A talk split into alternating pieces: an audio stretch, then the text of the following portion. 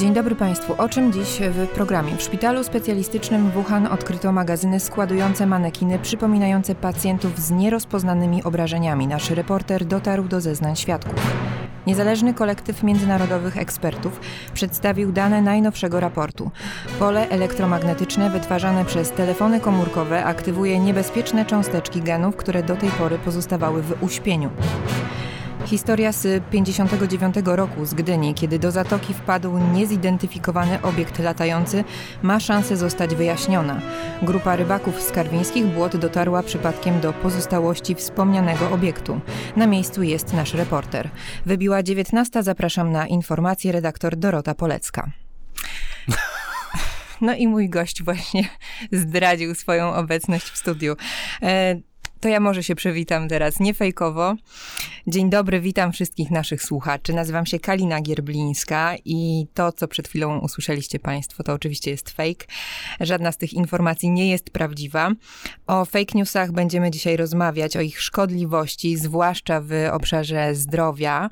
I moim gościem w podcaście Lekarza Praktyka, który powstaje we współpracy z wydawnictwem PZWL, jest dr Tomasz Sobierajski, który, jak sam o sobie mówi, najlepiej opisuje go słowo socjolog, jest naukowcem, badaczem, wakcynologiem społecznym, trenerem komunikacji społecznej i medycznej.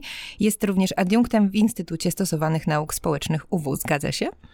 Tak, można by oczywiście jeszcze dodać jedną rzecz. Ja może dodam takie słowo, które wymyśliłem, że jestem edukowcem, czyli człowiekiem, który jednocześnie zajmuje się nauką, ale też sprawia, żeby to, co dowie się z tej nauki, co przeczyta, co zbada, żeby przekazać potem społeczeństwu w bardziej żołnierskich słowach, niż to czasami bywa w publikacjach naukowych. Bardzo dziękuję, bardzo się cieszę, że tu jestem. Przyznam, że pierwsze zdanie z tej zapowiedzi mnie trochę przeraziło.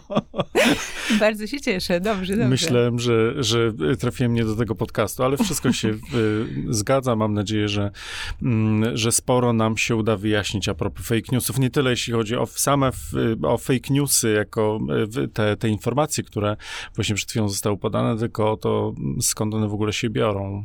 Tak, na pewno będziemy o tym rozmawiać, także jeszcze raz pozwolę sobie ciebie przywitać. Witam cię, Tomku, bardzo się cieszę, że tutaj jesteś i zaczynamy podcast Lekarza Praktyka. Zapraszam.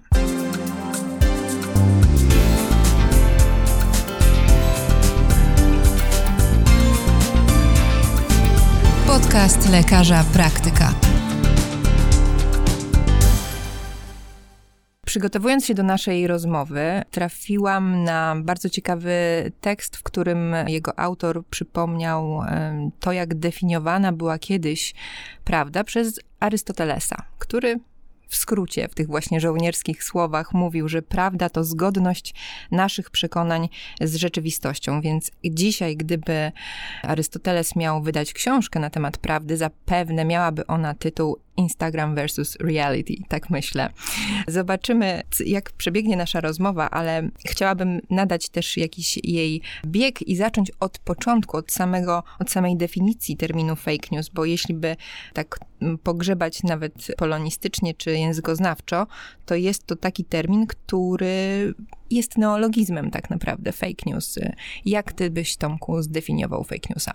Zanim odpowiem na to, jakbym zdefiniował fake newsa, to wrócę do Arystotelesa.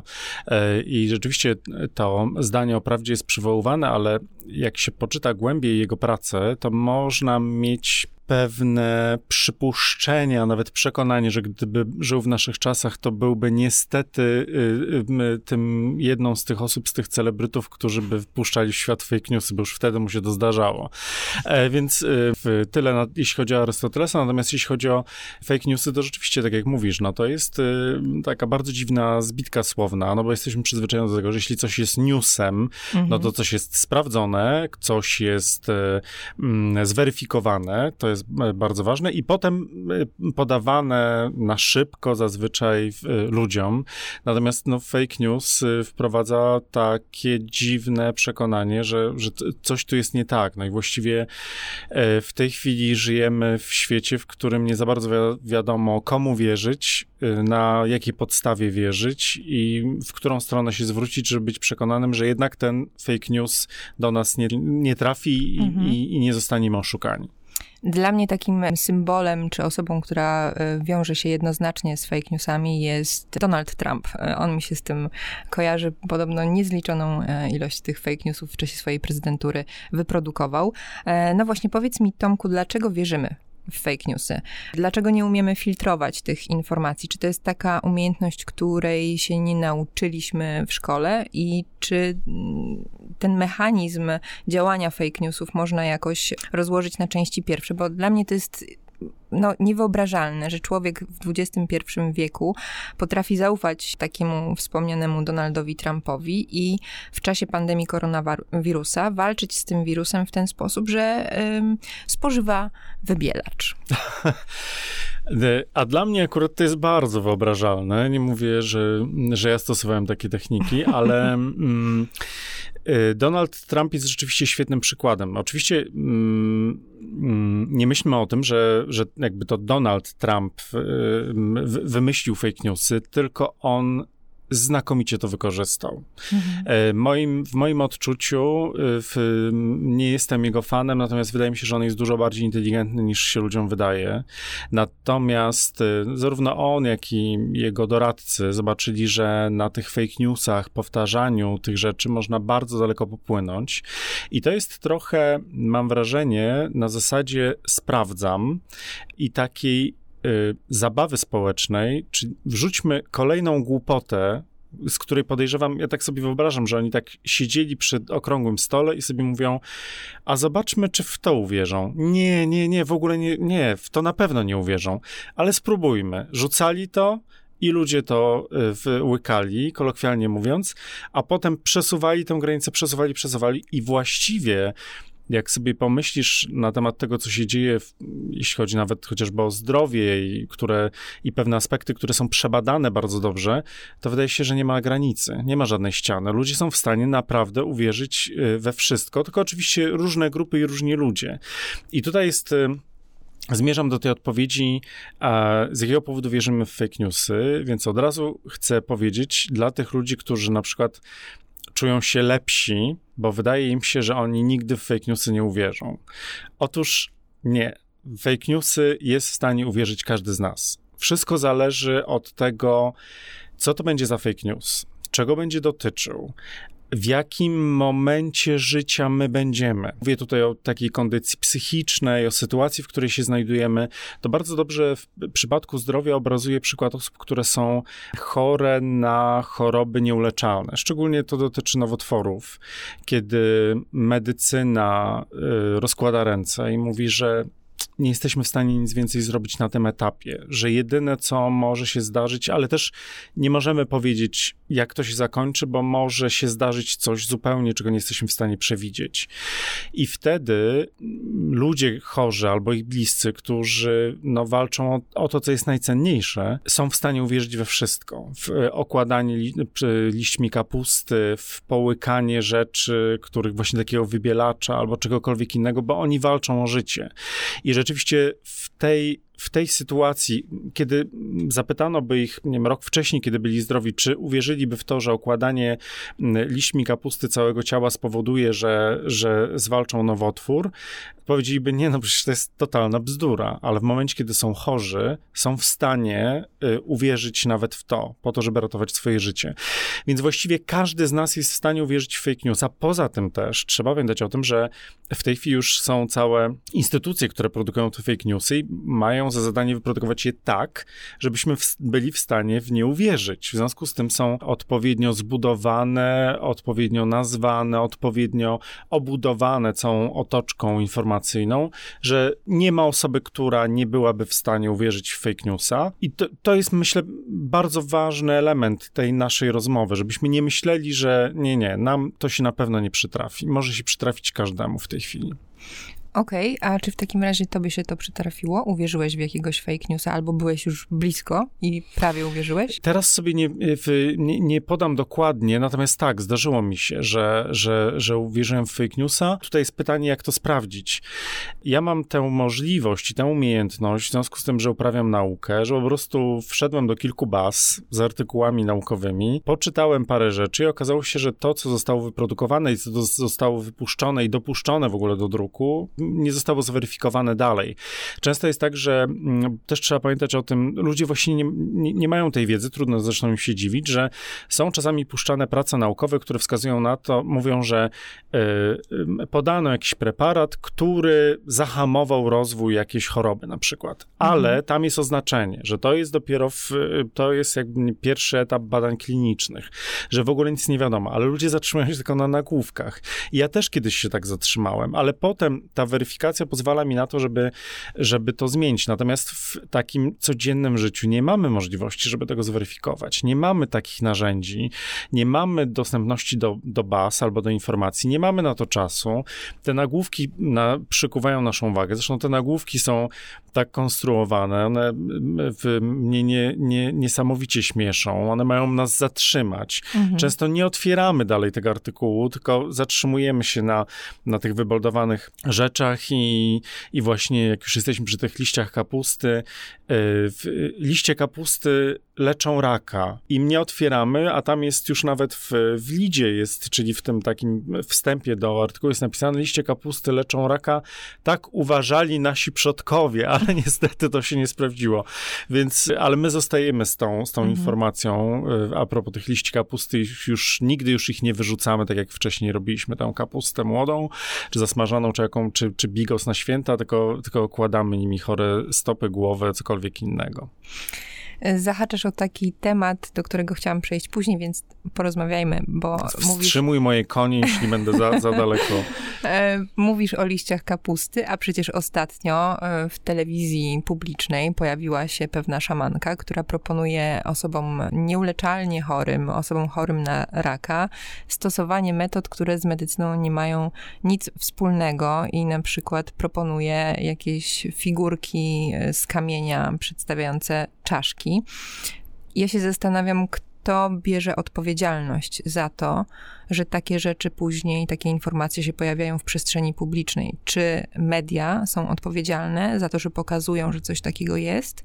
Czy ludzie, którzy kupują te informacje? Każdy po trochu. W tym wypadku, o którym ty powiedziałaś, odpowiedzialna jest redakcja, która przygotowała ten program. W tej chwili w redakcji jest tak, że bardzo dokładnie weryfikuje się gości, sprawdza, co mają robić. Zresztą nie jest tak, że w programie telewizyjnym nagle ktoś przechodzi przez bramki w telewizji z wielkim bębnem i nagle w środku programu wyciąga ten bęben i wyskakuje na środek i zaczyna na nim grać, tylko wcześniej to jest ustalone i wiadomo, że ta osoba będzie grać na bębnie. I ona oczywiście może nas oszukać, że będzie grała na bębnie, bo lubi grać na bębnie, ale jestem przekonany, że w scenariuszu było przewidziane, że ta osoba wyjdzie, będzie grać na bębnie, powie o tym jakimś totalnym uzdrawianiu czy innych historiach, więc tu są odpowiedzialna redakcja, jest odpowiedzialna prowadząca program, są odpowiedzialne osoby, które realizowały ten program, bo trzeba też jeszcze pamiętać o tym, że ten program, akurat ten, ale też bardzo wiele innych programów jest wcześniej nagrywanych, więc za to były też odpowiedzialne osoby, które dopuszczały ten program do emisji, więc bardzo wiele osób. A trudno oczekiwać od osób, które siedzą przed telewizorami i oglądają. No, jest takie określenie, że telewizji się wierzy, żeby one potrafiły zweryfikować, aha, to jeśli ta mądra pani w tej telewizji siedzą tacy wykształceni ludzie, jeśli oni powiedzieli, że ten bęben i tam ten dźwięk czy cokolwiek uzdrawia, no to może rzeczywiście uzdrawia. Przy tej okazji jeszcze warto powiedzieć o jednej ważnej rzeczy, która jakoś tak wcisnęła się w nasze głowy, czyli określenie medycyna konwencjonalna i medycyna niekonwencjonalna. Podkreślam z pełną stanowczością. Jest tylko jedna medycyna. Medycyna, która jest oparta na faktach, na badaniach klinicznych, na naprawdę bardzo ciężkiej pracy naukowej bardzo, bardzo wielu ludzi od bardzo, bardzo wielu pokoleń. Nie ma czegoś takiego jak medycyna naturalna, medycyna konwencjonalna, albo jakkolwiek byśmy ją nazwali.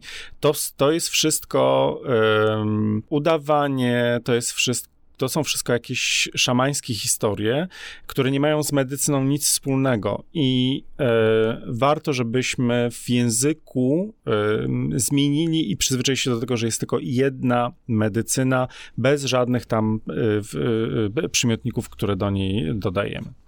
Mówiliśmy o nagłówkach, znalazłam w internecie, tego jest pełno, więc Państwa też zachęcamy do takiego treningu.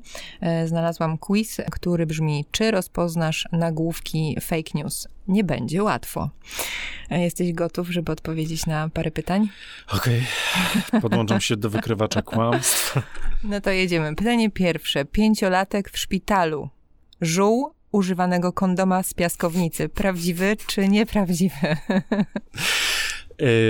Ja mieszkam po tak zwanej azjatyckiej stronie Wisły, dla Państwa, którzy nie są z Warszawy. To jest Praga, to jest przez osoby, które mieszkają po lewej stronie Wisły, traktowane jako taki dziki kraj, więc biorąc pod uwagę to, co tam się dzieje, jestem w stanie uwierzyć, że to jest prawda. Zaznaczam prawdziwy i to jest prawda, drodzy Państwo, więc nie ma się z czego śmiać. Drugi tytuł. Para obudziła zimującego niedźwiedzia. Próbowali seksu w Gawrze. Chodzę po górach dużo, więc też jestem w stanie uwierzyć, dużo że jest widziałeś. Nieprawda, to się nie wydarzyło.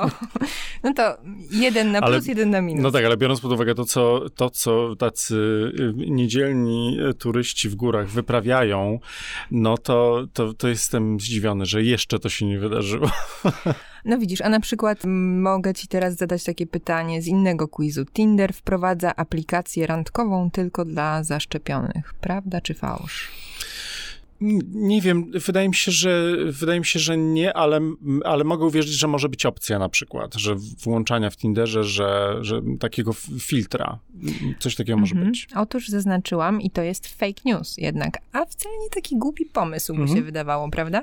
Bo właśnie temat szczepień to jest ogromne pole minowe dla fake newsów i dlatego, żeby te fake newsy się rozwijały, ale jeszcze zanim do tego przejdziemy, ciekawa jestem, jaką osobowość ma człowiek, który w fake newsy wierzy, bo niektórzy badacze twierdzą, że właśnie żeby wierzyć w takie fake newsy, trzeba mieć do tego pewne predyspozycje, czyli silną potrzebę domknięcia poznawczego.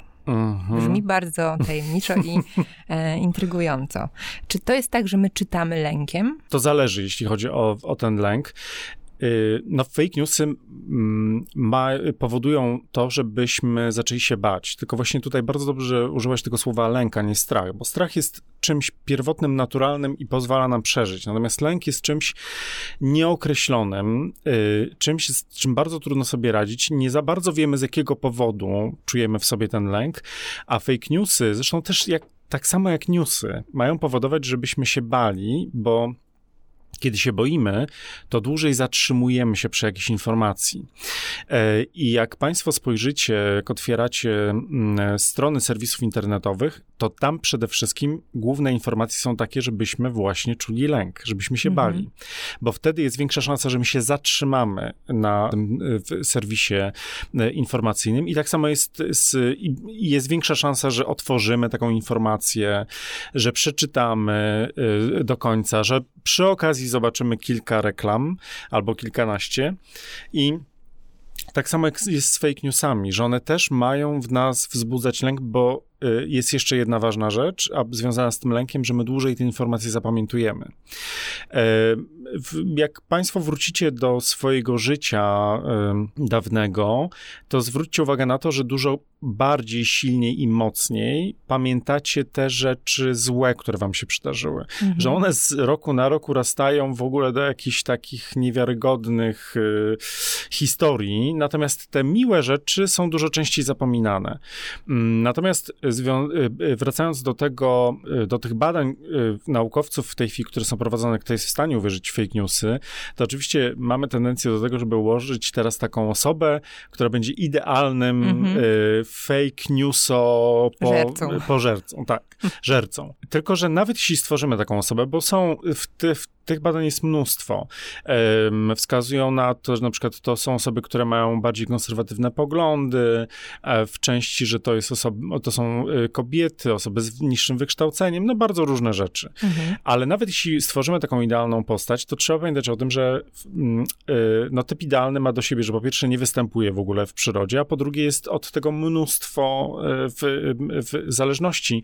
I to, co wspominałem od początku, nawet jeśli my będziemy bardzo dalece od tego typu idealnego, nawet na drugiej stronie skali, to może być taki moment w naszym życiu, że w jakiegoś fake newsa będziemy w stanie uwierzyć, nawet nie to, że będziemy w stanie uwierzyć, tylko że uwierzymy. Więc można na przykład wskazywać, że jeśli to trafi do osób o bardziej konserwatywnych poglądach, to będzie większa szansa na to, że oni staną się wyznawcami tego fake newsa. I tutaj te konserwatywne poglądy łączą się bardzo wyraźnie też z religią i religijnością.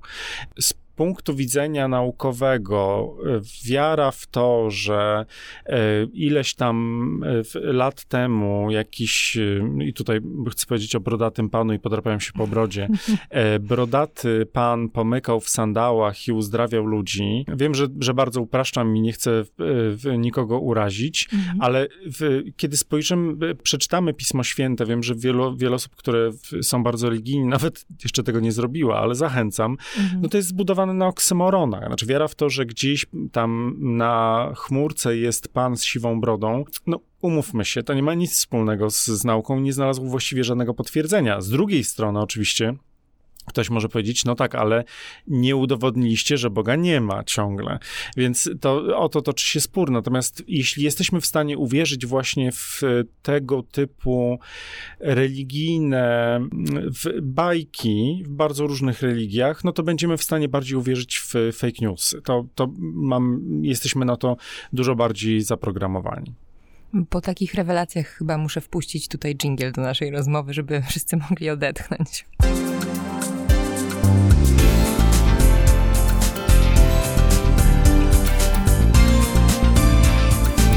Podcast Lekarza Praktyka. Okej, mówimy o fake newsach, ale jakie one są, jak one brzmią, ale tak naprawdę jakby się im przyjrzeć z bliska, to są niesamowite konstrukcje, które wykorzystują pewnego rodzaju techniki wpływu społecznego, manipulacji. Jak one są konstruowane? Czy my możemy nauczyć się właśnie tego mechanizmu ich działania, żeby rozpoznawać to zawczasu i nie dać się po prostu złapać w taką pułapkę fake newsową?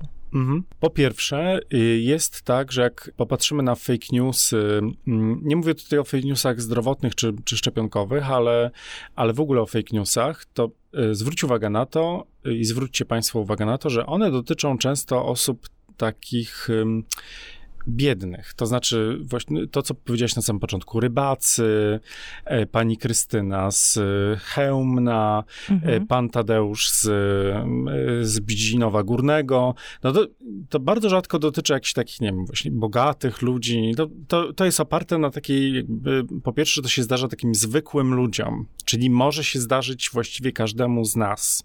Kolejna sprawa, bardzo dobrze, jeśli jest przynajmniej jakieś takie jedno trudne słowo, które ma symulować, że to w tym jest rys nauki. Czegoś takiego bardzo, bardzo niezrozumiałego, ale też nie przesadzajmy z tym, bo to rzeczywiście ma trafić do wielu osób. Kolejna sprawa to są eksperci. Ekspert powiedział, zdaniem ekspertów, to słynne amerykańscy naukowcy, tak. Gdzie właściwie nic to nie jest potwierdzone. Natomiast trzeba też pamiętać o tym, że ekspertem może być każdy. Pani Helena, która uprawia hortensję w swoim ogródku od 30 lat i ma piękne kwiaty, jest ekspertką od hortensji, chociaż nie studiowała na żadnej uczelni rolniczej i to jest jej doświadczenie. Ale ona też może się wypowiadać. No i ekspertka Halina od hortensji może powiedzieć, że ona odciski na swoich stopach, które ma od tego, jak chodziła przy tych hortensjach, wyleczyła, okładając je tam, nie wiem, liśćmi z bobu. No i, ale w fake newsie znajdzie się, że ekspertka powiedziała, że odciski można leczyć właśnie liśćmi z bobu. Więc to jest formowanie takich półprawd i właściwie, jeśli ktoś się przyczepi do tych fake newsów, no to ci ludzie powiedzą, no ale to tak po prostu zostało spłaszczone. A tam gdzieś w tym wszystkim można się doszukiwać jakiejś, to niektórzy mówią, że są tak zwane półprawdy. Mhm. Nie nazywają tego kłamstwami, tylko to są półprawdy, no bo właśnie, no rzeczywiście ta ekspertka Halina wyleczyła to odciski liśmizmu, bo a że zostało to jakoś spłaszczone, no to już nie nasza wina. No właśnie, już nie nasza wina. W czasie pandemii przewodniczący WHO mówił, że mamy także równoległą pandemię, czyli infodemię, zalew fałszywych informacji na temat koronawirusa. I zastanawiam się teraz, bo już trochę czasu minęło, 2 lata jesteśmy w tym doświadczeniu, więc patrząc z dystansu po pewnym czasie, co te fake newsy związane z pandemią mówią o nas jako społeczeństwie w kontekście właśnie zdrowotnym? Po pierwsze mówią o nas, że rzeczywiście ta przestrzeń dla fake newsów w bardzo różnych aspektach, nie tylko w przypadku COVID-u czy szczepionek przeciwko COVID, jest ogromna. Ja spodziewałem się, że tak będzie, z tego powodu, że chwilę przed pandemią analizowałem zużycie wszelkiego rodzaju suplementów diety i tych różnych historii, które się pojawiają. W tych reklam jest rzeczywiście dużo i właściwie bierzemy jakieś proszki właściwie na wszystko, na rozdwajające się paznokcie, włosy, rzęsy, nie wiem, swędzenie lewej ręki, prawej, no wszystko się pojawia. Trzeba pamiętać o tym i trzeba zdać sobie sprawę z tego, że, a może właśnie to jest pytanie do ciebie, jak myślisz, ile dziennie Polacy wydają na coś, co nie jest sprawdzone, zweryfikowane, to nie jest lekarstwo, właściwie nie wiadomo, czy to pomaga, czy nie. Jak myślisz? Myślę, że to są ogromne pieniądze. 300 milionów dziennie. 300 milionów dziennie. Polacy wydają na te rzeczy, które nie mają nic wspólnego z nauką, ale to pokazuje, że można nam rzeczywiście w ogromnych ilościach za ogromne pieniądze wciskać kit. Mhm. I to jest przestrzeń na to, żeby można było to robić również w innych dziedzinach naszego życia. Oczywiście niestety trafiło to na szczepionki, szczepienia, które są bardzo wrażliwą historią. Mm-hmm. Nikt nie robi strzykawek, o szczepieniach bardzo mało wiemy, nie wiemy, jak one działają, nie wiemy, co tam jest, więc tutaj to pole do popisu było ogromne. No i ono niestety się zemściło się również w tym aspekcie, że nagle w przypadku wielu pokoleń po raz pierwszy nagle pojawiły się szczepienia dla dorosłych, dla wszystkich. No mówię od kilku pokoleń, no bo ostatnie takie wielkie sprzężenie było w przypadku odry w latach 50., kiedy szczepiono dorosłych ludzi powszechnie. Mhm. Natomiast tutaj wydawałoby się, że dorośli ludzie w ogóle ich szczepionki nie dotyczą, bo one dotyczą tylko dzieci, no i potem już właściwie nie, a nagle to miało dotyczyć nie dość, że dorosłych ludzi, to jeszcze wszystkich dorosłych ludzi. No i tutaj, jak to też mówią po mojej azjatyckiej stronie Wisły, otworzyła się tak zwana puszka z Pandorą, która wyskoczyła i namieszała bardzo w tej całej historii. A jak oceniasz zaufanie Polaków do przedstawicieli zawodów medycznych? Bo te fake newsy też tutaj, mam wrażenie, zamieszały trochę. Bardzo dziękuję, że o to pytasz, bo tu mamy dwie sprawy. Pierwsza to jest kwestia zaufania społecznego do zawodów medycznych, a druga sprawa to przedstawiciele zawodów medycznych, którzy powielali fake newsy. Więc w tym pierwszym przypadku zaufanie do zawodów medycznych jest cały czas bardzo wysokie, przy czym w przeciwieństwie do większości krajów Unii Europejskiej, mówię tutaj o Unii Europejskiej, no bo to jest świat, który jakby nas najbardziej dotyczy, jesteśmy jakby w tym tak zwanym zachodnim świecie bogatych, rozwiniętych państw. Tam bardziej ufa się, jeśli chodzi o te zawody medyczne, lekarzom, następnie pielęgniarkom, natomiast u nas ta tendencja jest odwrotna. Najbardziej ufa się pielęgniarkom, a lekarzom ufa się nawet o kilka albo nawet 10 punktów procentowych mniej, więc to widać wyraźnie, że to zaufanie jest inne. I mówię o tym, bo to jest klucz do postrzegania naszego zaufania. W przypadku szczepień to ma ogromne znaczenie. Wiem o tym, bo w tej chwili realizuję badania na ten temat. Jeśli chodzi o szczepienia, lekarze mają dużo większe przekonanie co do tego, że one są skuteczne, niż pielęgniarki. Ale w związku z tym, że my bardziej ufamy pielęgniarkom niż lekarzom, więc jeśli jakiś lekarz zaleci nam szczepienie, a my zapytamy pielęgniarki, pielęgniarka powie, czy ja wiem, to się nie zaszczepimy. Mhm. Taka jest bardzo często droga dojścia. Druga sprawa jest taka, że pytamy pielęgniarek o zdanie częściej, bo one są bardziej dostępne. One więcej nam potrafią wyjaśnić i większość z nas zna dostęp do jakiejś pielęgniarki, pani pielęgniarki, bo to są najczęściej panie, która mieszka albo w naszym bloku, albo po sąsiedzku, albo jest koleżanką czyjąś i dużo łatwiej od niej uzyskać informacje niż od lekarza, bo ona nam się też wydaje bliższa. No to określenie siostry, które cały czas jest obecne, szczególnie wśród starszego pokolenia w szpitalach, pokazuje, że bardziej zapytamy tej pielęgniarki niż zapytamy lekarza. Natomiast wiara mniejsze przekonanie pielęgniarek co do szczepień może skutkować tym, że również i my w społeczeństwie się szczepimy w mniejszym stopniu.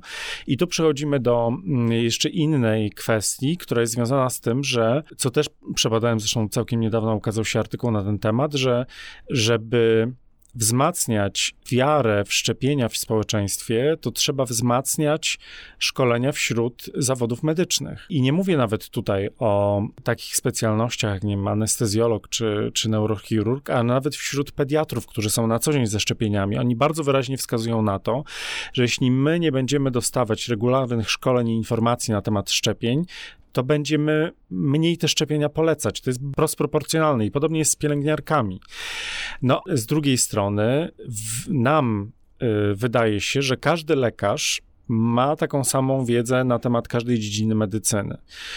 Ale, drodzy państwo, naprawdę, czasami słucham, co na temat szczepień mówią właśnie przywołani tutaj przeze mnie neurolodzy albo psychiatrzy. To, kolokwialnie mówiąc, czachami dymi, bo oni są naprawdę w jakiejś, z tą wiedzą bardzo daleko. A się wypowiadają, niestety, no bo też tutaj a propos tej ekspertki pani od Hortensji, to też nam się wydaje, że jeśli zapytamy lekarza na temat szczepień i on coś powie, a on bardzo często mówi to, co mu się wydaje, albo to, czego się dowiedział na studiach 20 lat temu, no to potem, no i potem to powtarzamy, no bo w końcu lekarz to powiedział. Więc zawsze sprawdzajmy, co to jest za lekarz i co on ma wspólnego ze szczepieniami. I tu przechodzę do tego kolejnego aspektu, czyli przedstawicieli środowisk medycznych, którzy wypowiadali się w przypadku tej, tutaj w Polsce, pandemii na temat szczepień. No i tam się pojawiały tytuły profesorskie, pojawiały się, że są lekarze. Ale mało kto na przykład sprawdzał, że większość z tych lekarzy miała jakieś kary albo inne nieprzyjemności ze strony izb lekarskich, bo już wcześniej na przykład opowiadali jakieś bzdury. Część z nich miała odebrane na przykład prawo do wykonywania zawodu. Część z nich w ogóle nie była lekarzami, tylko gdzieś tam było związana z medycyną, ale tego już nie sprawdzaliśmy, no bo to byli eksperci, to byli profesorowie, to byli lekarze, to byli medycy, w ogóle ktokolwiek inny. Więc reasumując dwie rzeczy. Nieustanne wzmocnienie zarówno lekarzy, jak i pielęgniarek, jeśli chodzi o wiedzę medyczną, w tym wypadku o szczepienia, bo to jest dla nas bardzo ważne. A druga rzecz, to jest akurat coś, co możemy bardzo łatwo zrobić, sprawdzanie, kto te słowa wypowiada. Tu od razu dwie jeszcze ścieżki, dwa pytania. Chciałabym dorzucić, dwa kamyczki dorzucić do naszego ogródka z hortensjami, więc pierwszy. Teraz pytam cię jako eksperta od komunikacji interpersonalnej i medycznej. W kontekście szczepień właśnie. W komunikacji jest tak, że trudno jest odwrócić, wygumkować, zamazać te informacje, która już pójdzie w świat i okazuje się być później fałszywą informacją. Wiesz, do czego piję? Do czasopisma opiniotwórczego The Lancet i szczepionek i autyzmu sprzed wielu, wielu, wielu lat. O tym się mówi, nawet jeszcze dzisiaj przywołuje ten przykład, a jakoś rzadziej się przywołuje, że ta informacja została wycofana. Zależy oczywiście w jakich dyskusjach i kto używa tych argumentów, ale właśnie co zrobić, czy komunikacja daje jakieś narzędzia do tego, żeby skutecznie wygumkować tę fałszywą informację. Mhm. Niestety, jeśli chodzi o ten przykład, który podałaś, i szczepień, powiązania rzekomego szczepień MMR i autyzmu, moim zdaniem tego już się nie da wygumkować i odwrócić. To cały czas jest żywe i cały czas pokutuje i cały czas to jest ta grupa szczepień, w której jest najwięcej odmów. To się wiąże z wieloma aspektami. Zacznijmy od tego, że ogromny błąd Lancetu, mhm. Ogromny błąd czasopisma medycznego, które tego nie sprawdziło i nie zweryfikowało. Po drugie, bardzo dobry czas na to, bo akurat w tamtym czasie zaczęło się pojawiać coraz więcej przypadków autyzmu. Moglibyśmy w stanie temu jakoś zaradzić, gdybyśmy wiedzieli, jakie są przyczyny autyzmu. Natomiast wszystko wskazuje na to, że my się bardzo długo jeszcze nie dowiemy. To spektrum w tej chwili jest już bardzo szerokie, bardzo się to rozwinęło. No i wiemy już, bo jesteśmy w stanie to stwierdzić po bardzo, bardzo wielu badaniach, że nie wywołują tego szczepienia. Co śmieszne, organizacja, która zajmowała się właśnie zwalczaniem szczepień pediatrycznych, które właśnie wywołują autyzm, sama zleciła bardzo niezależne, bardzo potężne badanie dotyczące tego, czy szczepienia wywołują autyzm. No i niestety 2 lata temu po dużych bojach okazało się, że nie wywołują. No i ta organizacja musiała niestety z tym się zmierzyć, że nie wywołują. Natomiast to cały czas pokutuje, ale tutaj w przypadku komunikacji bardzo ważne jest na przykład powiedzenie, jak ci przychodzą pacjenci, to powiedzenie nie. To nie jest prawda. Mamy na to dowody. Często dla wielu pacjentów to wystarczy, że ich lekarz, bo mówimy nasz lekarz albo lekarz naszego dziecka powie, nie, to nie jest prawda, nie martwcie się państwo, to zostało obalone, ten pan brał za to ogromne pieniądze i w ogóle nie ma o czym rozmawiać. Niektórzy będą potrzebowali jakiegoś linku na przykład, żeby im podesłać. Inni będą potrzebowali jeszcze dodatkowych kilku zdań, które można na ten temat powiedzieć, ale tu chciałbym połączyć ten wątek edukowania pielęgniarek i lekarzy i komunikacji, ponieważ bardzo ważne jest tych niesprawdzonych informacji pojawia na temat szczepień, chociażby pojawia się bardzo dużo i dobrze by było, żeby lekarze byli informowani na bieżąco, z czym mogą mieć do czynienia. To w postaci, nie wiem, jakiegoś newslettera. Drodzy państwo, pojawiła się informacja, która mówi o tym, że właśnie, nie wiem, w szczepieniach są chipy. To mnóstwo ludzi jeszcze w to wierzy na świecie. Więc przygotujcie się na to, że takie pytania ze strony pacjentów się pojawią. No i tu mamy przykładowy zestaw odpowiedzi, co można z tym zrobić. No i wtedy, kiedy taki lekarz, do takiego lekarza czy lekarza przychodzą rodzice i mówią, no ale my nie zaszczepimy swojego dziecka, bo tam są chipy, no to ten lekarz nie wybucha śmiechem, co jest w komunikacji fatalne niestety, w przypadku, kiedy z drugiej strony spotykamy się z lękiem, tylko mówi, tak, słyszałem, że są takie informacje, ale proszę się nie martwić, to jest fizycznie niemożliwe, nie ma takiej opcji, no i tak dalej, i tak dalej. I wyjaśniać ma te kilka przykładów, więc tu warto, żebyśmy z tymi elementami się zmierzyli i tylko potrzeba rzeczywiście takiego bardzo silnego zaangażowania wielu instytucji, żeby to zmieniać. To drugi kamyczek, który chcę dorzucić w tym momencie. Mam, uwaga, nie amerykańskich, a jednak brytyjskich badaczy wnioski. Brytyjski serwis badania opinii publicznej YouGov w 2020 roku w maju przedstawił dane, z których wynika, że spośród 26 krajów Polska jest jedynym, w którym zaufanie wobec rodziny i przyjaciół jest większe niż wobec personelu medycznego. No i tutaj znowu wracamy do tego zagadnienia zaufania do lekarzy, ale tu też się pojawia wątek edukacji, bo mówisz o wzmacnianiu lekarzy, o doszkalaniu ich również, a co z edukacją nie lekarzy, pacjentów, społeczeństwa? Jak tutaj ta sytuacja wygląda? Oczywiście ona jest bardzo ważna. Tu jeszcze dodam do tego, co powiedziałaś, to, że od bardzo wielu lat Polacy są tym społeczeństwem w Unii Europejskiej, które ma najniższe zaufanie do nauki. Albo my.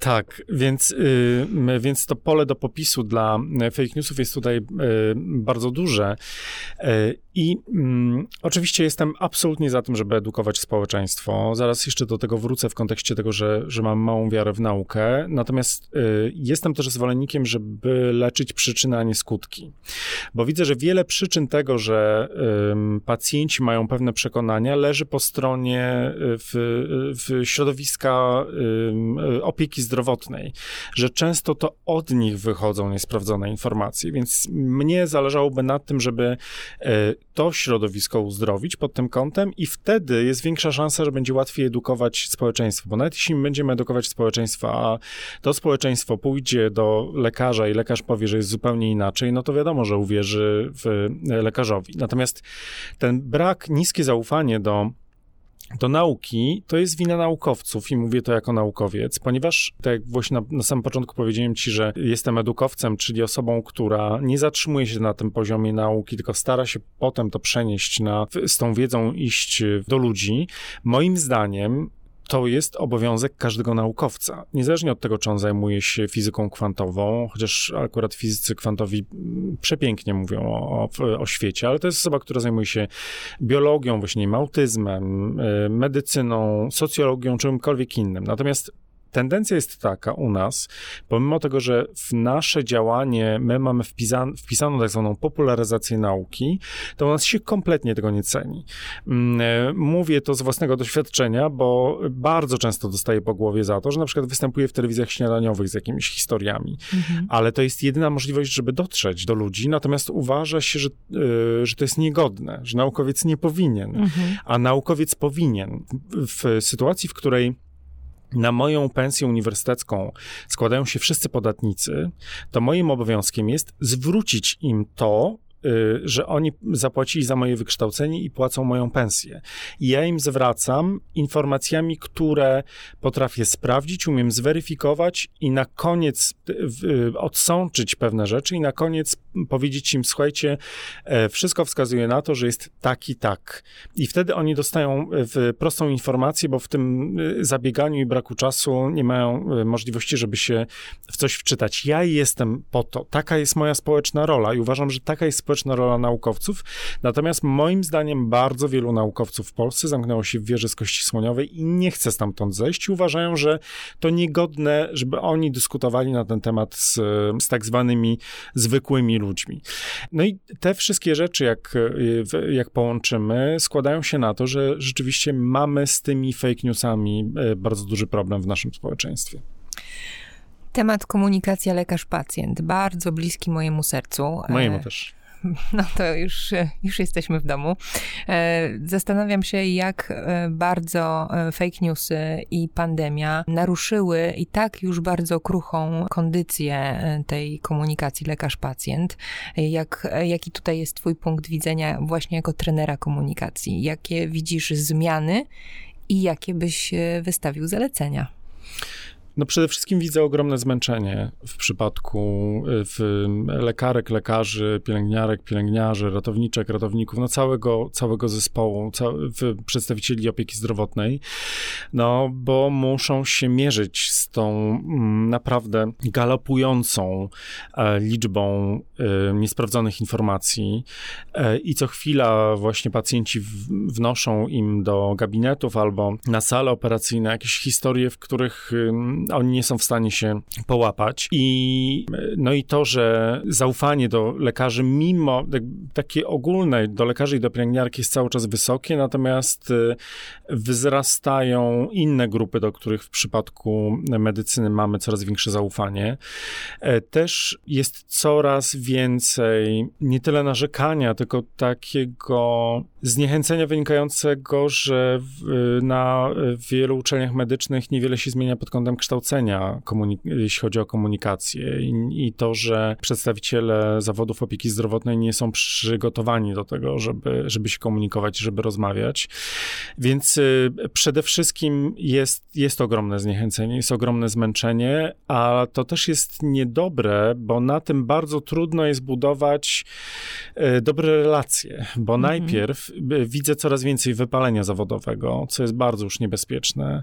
Widzę, że są realizowane różne kampanie związane z tym, żeby uczyć poprawnej komunikacji, ale tak naprawdę ciągle to powtarzam, ale tak jest, że w kontaktach z lekarzami czy z pielęgniarkami ja widzę, że ja najpierw muszę przyjść z takim rodzajem pocieszenia, wzmocnienia i żebym potem mógł przekazywać jakiekolwiek konkretne informacje. Więc warto, żebyśmy tutaj do wszystkich Państwa, którzy nas słuchają, którzy jesteście pacjentami, żebyście mieli naprawdę bardzo duże zrozumienie dla środowiska medycznego, bo oni są po szalenie trudnym czasie i wymagają naszego zaopiekowania i przytulenia. Okej, to teraz odejdźmy trochę od gabinetu lekarskiego i spójrzmy szerzej na nasze społeczeństwo, na problem społeczny. I teraz pytam cię jako socjologa o nasze czasy. Czasy, które są zdominowane przez social media, w których ważniejsze od realnych umiejętności są umiejętności stwarzania odpowiedniego wrażenia. Bardzo mi się podoba to sformułowanie fake it till you make it. No, czasami sobie je powtarzam. I jak takie właśnie podejście do świata, plus to, że właściwie coraz słabiej się znamy. Ten dystans społeczny, nie nawiązuję tutaj teraz do pandemii, ale do takiego współbycia w społeczeństwie jest coraz większy. W takim większym dystansie żyjemy niż bliskości. Jak to wszystko na nas wpływa, jak to kształtuje nasze zachowania i w jaki sposób też, czy to jakoś wpływa na to, że no, łatwiej przyswajamy te fake newsy. Odnośnie do tego, o czym powiedziałaś, jednym z największych kłamstw, którym jesteśmy karmieni cały czas, jest to, że jeśli tylko czegoś bardzo chcesz, to to osiągniesz. O nie. I to się zdarzy. I jak to mówi pan Andrzej Poniedzielski, to się sprawdza tylko w jednej sytuacji. Jeśli chcesz siku. Natomiast w każdej innej to jest totalna bzdura, ale to, że my w to wierzymy i to jest powtarzane, przenosi się również na tę przestrzeń medyczną. Bo nagle ktoś ci mówi, że jeśli tylko tak będziesz bardzo chciała, to pokonasz tego raka. Albo jeśli będziesz chciała, to wstaniesz z tego łóżka, albo wyjdziesz z tej choroby. To jest nieprawda. Ja wiem, że ludzie chcą w to wierzyć. Zdaję sobie z tego sprawę. Natomiast często w terapii dużo lepsze jest zetknięcie się z realnymi oczekiwaniami tego, co może medycyna w danym momencie, niż jakimiś wyobrażeniami. I stąd na przykład pojawia się to totalne uzdrowienie, teraz tak modne, albo właśnie to, co można usłyszeć przez głościli fake newsów, albo tak zwanych różnych uzdrawiaczy i szamanek, że choroby są wynikiem naszych emocji i jak my uzdrowimy nasze emocje, to uzdrowimy nasze choroby. Boże, gdyby to wszystko było takie proste, no to myślę, że już parę tych szamanek dostałoby Nobla za to, ale jednak Akademia Szwedzka ciągle jest w błędzie, powiedzmy sobie szczerze. Tak.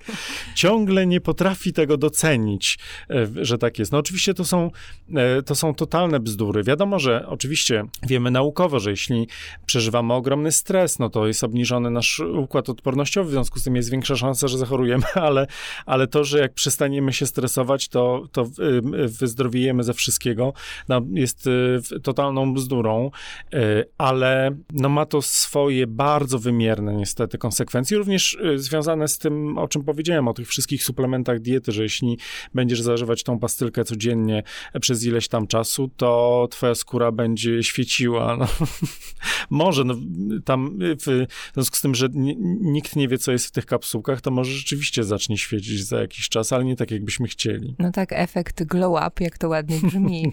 Nie wiem, co to do końca znaczy dokładnie, ale no, chciałabym to mieć, tak, bo brzmi tajemniczo i atrakcyjnie. Ostatnio pojawił się taki news a propos leczenia depresji, że antydepresanty to jest tak naprawdę placebo. Ostatnio słuchałem wywiadu z Tomem Cruzem, który jest fenomenalnym profesjonalnym aktorem i zarabia ogromne pieniądze dla Hollywood, ale on jest jednym z głównych głosicieli tego, że wszelkie antydepresanty czy leki, które są stosowane w psychiatrii, no mają tylko spowodować, że będziemy się zmieniać w jakieś zupełnie inne postaci, ale to jest bzdura. Zresztą każda osoba, która miała depresję, może i zaczęła swoją przygodę z farmakologią, może powiedzieć, jak bardzo to zmienia życie na lepsze. No właśnie, to do nas, od nas zależy, komu będziemy wierzyć, czy będziemy słuchać Toma Cruza, czy na przykład Toma Sobierajskiego. Jestem przekonany, albo nie wiem, jakiegoś innego Tomasza, który jest lekarzem, jestem przekonany, że w tej rozgrywce wygrywa Tom Cruise. Więcej wiary, ale zatrzymajmy się jeszcze na chwilę przy social mediach, bo coraz więcej obserwujemy influencerów zdrowotnych, którzy są związani na przykład zawodowo poprzez swoje wykształcenie z medycyną i przekazują na swoich kontach społecznościowych informacje dotyczące właśnie zdrowia, profilaktyki, leczenia. Czy w przestrzeni, jaką w ogóle są social media, jest możliwe stworzenie takiej postaci, która w obszarze zdrowia będzie wiarygodna i z fake newsami nie będzie miała wiele wspólnego, jak sądzisz? Jest to możliwe, wymaga to oczywiście pracy. Ale prawda się nie klika przecież. Tak, to zależy. No, są tacy influencerzy, którzy nie wiem, wiele, jeśli chodzi o zdrowie, poświęca, na przykład Kasia Gandor, która ma bardzo dużo wyświetleń.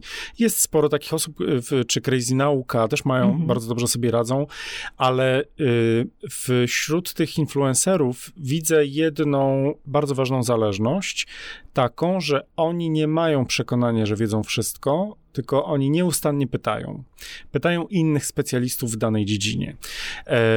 Czyli nie jest tak, że ja teraz będę się wypowiadać na temat szczepionek albo na temat, nie wiem, przeszczepu wątroby, tylko wcześniej zapytam kogoś albo zrobię rozmowę z kimś, kto się na tym zna.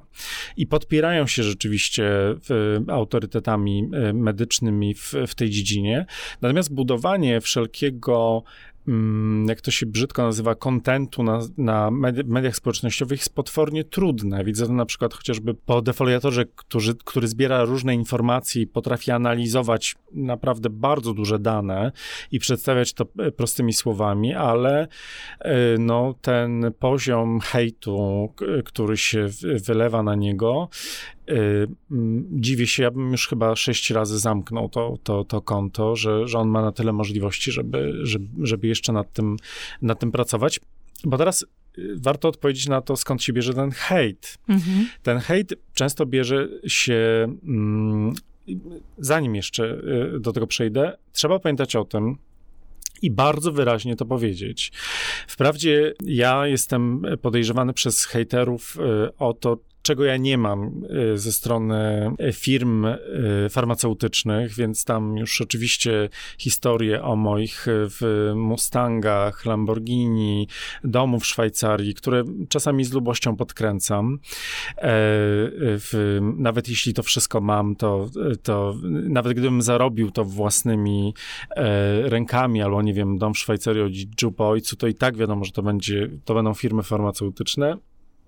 Trudno, ale trzeba pamiętać o tym, że ta strona tak zwana szamańska zarabia niewiarygodne pieniądze na tych swoich prawdach objawionych, na tym, nie wiem, tam uzdatnianiu wody, w jakichś falach, na różnych tam historiach, ubraniach, czapeczkach, oni wszyscy zarabiają na tym ogromne pieniądze. Więc każda osoba, która się pojawi i mówi o tym, jak to rzeczywiście jest w nauce, spotyka się z ogromnym hejtem, ponieważ odbiera pieniądze, zabiera ludzi potencjalnych, którzy mogą kupić uzdatniacz do wody za ileś tam tysięcy, który spowoduje, będzie wysyłał jakieś fale, nikt tego nie sprawdził i spowoduje, że ta zdrowa woda, którą mam w kranie, będzie zdrowa albo, jak oni mówią, żywa. Bardzo bym się bał pić żywej wody, bo dla mnie żywa woda się kojarzy z tym, że tam jest mnóstwo drobnoustrojów, które połykam. No w każdym razie to jest cały czas, tak silny jest ten hejt, bo to jest strach o to, że ludzie będą mądrzejsi, że ludzie więcej się dowiedzą i w związku z tym zabraknie ludzi do tego, żeby kupowali te nasze bzdury. Te książki, które produkujemy, nie będą przychodzić na wykłady, które są bardzo drogie, bo można za darmo pójść na wykład jakiegoś lekarza albo innego naukowca. No i to jest... Z tego się bierze. Zresztą to całe sprowadzanie dyskusji, tak jak ja to widzę w mojej sytuacji, do pieniędzy, pokazuje, że to właśnie chodzi o pieniądze. Mhm. Bo tu nie chodzi ani o... To nie jest podważenie mojej wiedzy, tylko podważenie o to, co ja mam i czego nie mam, i jak bardzo mam duże pieniądze. Więc to pokazuje, że tu naprawdę jest walka o pieniądze, tylko ze strony naukowców jest walka o prawdę, natomiast z tej drugiej, szamańskiej strony jest walka tylko i wyłącznie o pieniądze i zyski.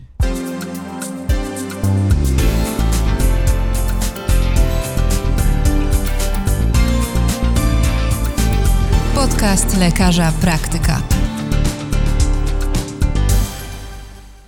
To jeszcze wróćmy do testu a propos rozpoznawania nagłówków prasowych, fake newsowych. Uber czeka proces, bo aplikacja dowiodła zdrady męża. Prawda czy nie? Tak, no to jest chyba bardzo możliwe, że można tak prześledzić. Tak, to jest prawda. Szczur gigant zadusił pracownika oczyszczalni. nie sądzę. Nie wiem. Dobrą masz intuicję. I na koniec w dżungli Borneo odkryto dwugłowego człowieka. Ale bo teraz jeszcze wracam do tego, nie znaleziono dwugłowego, znaczy inaczej. To wszystko, znów może być tak, że szczur gigant mógł zadusić tego pracownika, ale to nie jest tak, że na przykład, nie wiem, rzucił się i tam swoimi chudymi łapkami dusił tego człowieka, tylko na przykład mogło być tak, że był człowiek, który spał na swojej zmianie i mogło być tak, że ten szczur, nie wiem, położył się na jego twarzy albo i tam, nie wiem, zdechł i go przygniótł i ten człowiek stracił dostęp do świeżego powietrza. Tak samo ten człowiek z dwoma głowami, to mogła być jakaś... Można było znaleźć człowieka z dwoma głowami, bo to na przykład było malowidło na ścianie skalnej i tam był człowiek z dwoma głowami. I znów może być tak, że to niby jest prawda, ale tak naprawdę to jest fake news. I w ten oto sposób przeszliśmy do kolejnego tematu, do bajek, po prostu do tego, jak być współczesnym bajkopisarzem. Bardzo ci, Tomku, dziękuję za to spotkanie, za tę rozmowę. Tu rzeczywiście w studiu siedziały dwie głowy, ale nie jeden człowiek. Rozmawialiśmy o fake newsach. To był podcast Lekarza Praktyka, który powstaje przy współpracy z wydawnictwem PZWL i państwa i moim gościem był dr Tomasz Sobierajski, socjolog, trener komunikacji interpersonalnej i medycznej, edukowiec. Dziękuję serdecznie za to spotkanie. Bardzo dziękuję.